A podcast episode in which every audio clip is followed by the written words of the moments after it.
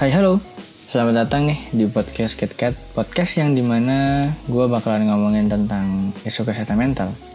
Yang sebenarnya gue sebagai host atau pembicara di podcast ini ngerasa nggak capable nih Ngerasa nggak cocok gitu. Tapi terlepas dari itu, yuk kita langsung aja gitu.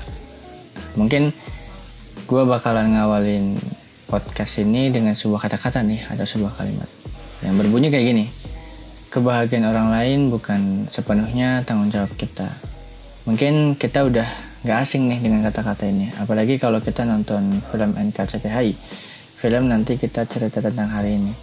Sebenarnya saya ingat gue tuh nggak kayak gitu sih kalimatnya. Tapi tapi gini. Tapi kalau ini juga gue salah, gue mohon maaf dulu sebelumnya. Dan minta tolong buat tegur kalau gue emang salah. Jadi gini kata-katanya. Bahagia itu tanggung jawab masing-masing. Nah, gitu tuh.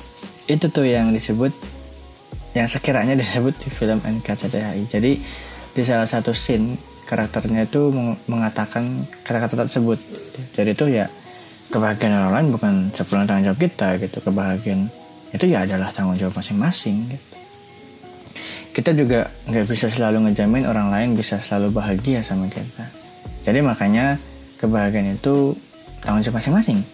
Yang bisa tahu yang bisa nentuin dan yang ngerti hal itu bisa ngebuat kita bahagia diri kita sendiri gitu bukan orang lain gitu. Tapi pada kesempatan kali ini gue gak ngebahas film NKCTHI karena podcast ini juga bukan tentang spoiler film.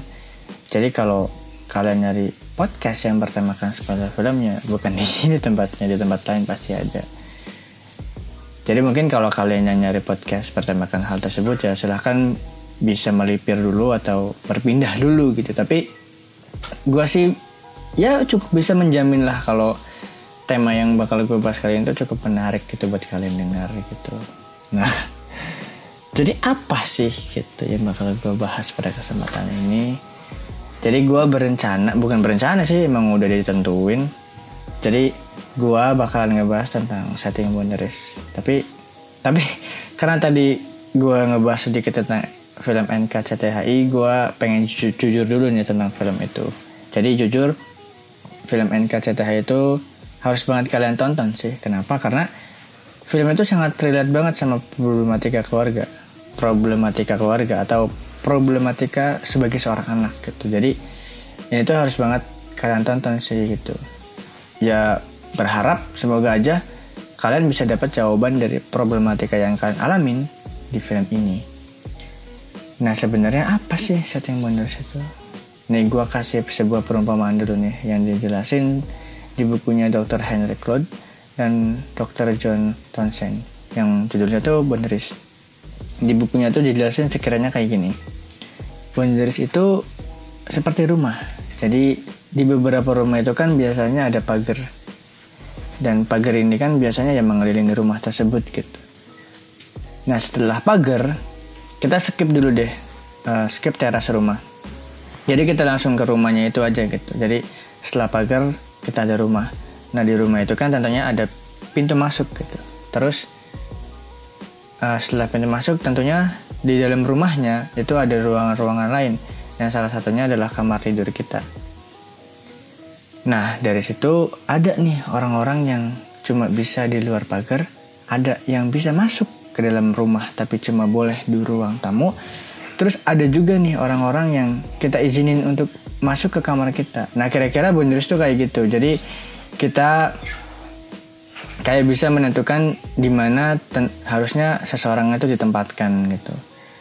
Nah, kalau misalkan nih kalian juga dari perumpamaan ini jadi malah buat kalian ribet, gue jelasin dikit lagi nih. Jadi setting boundaries itu merupakan penetapan batasan pribadi seseorang dengan orang lain gitu. Jadi uh, batasan diri tersebut untuk menjaga privasi dan harga diri. Nah, gitu sih sederhana. Jadi kayak kita apa ya kita punya batasan batasan gitu yang harus dijaga gitu.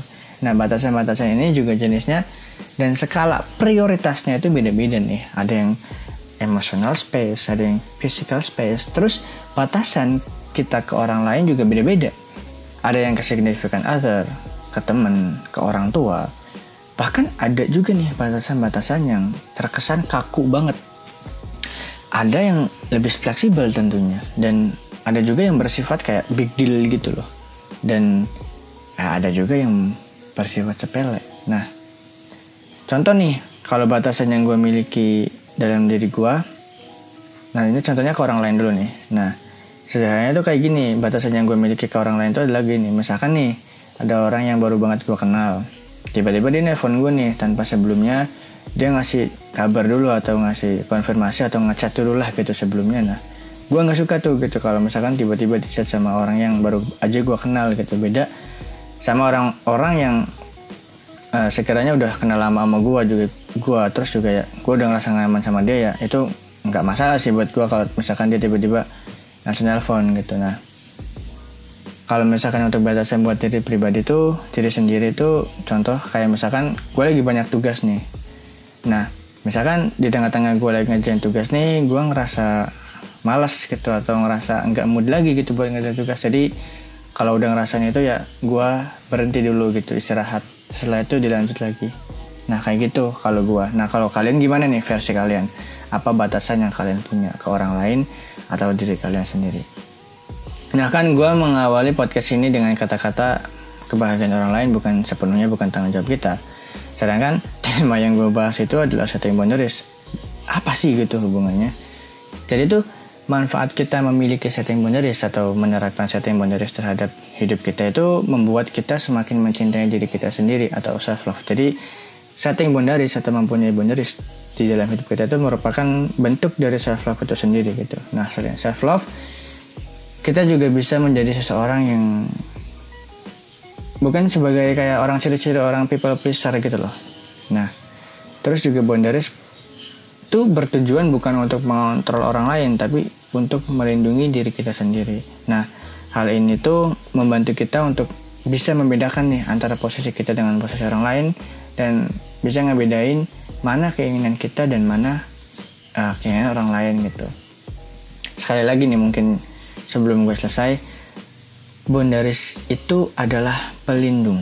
Kita melindungi diri kita dari orang-orang yang sekiranya ingin memanfaatkan kita mengontrol kita, memanipulasi kita dan kita juga tidak semestinya hidup menjadi people pleaser.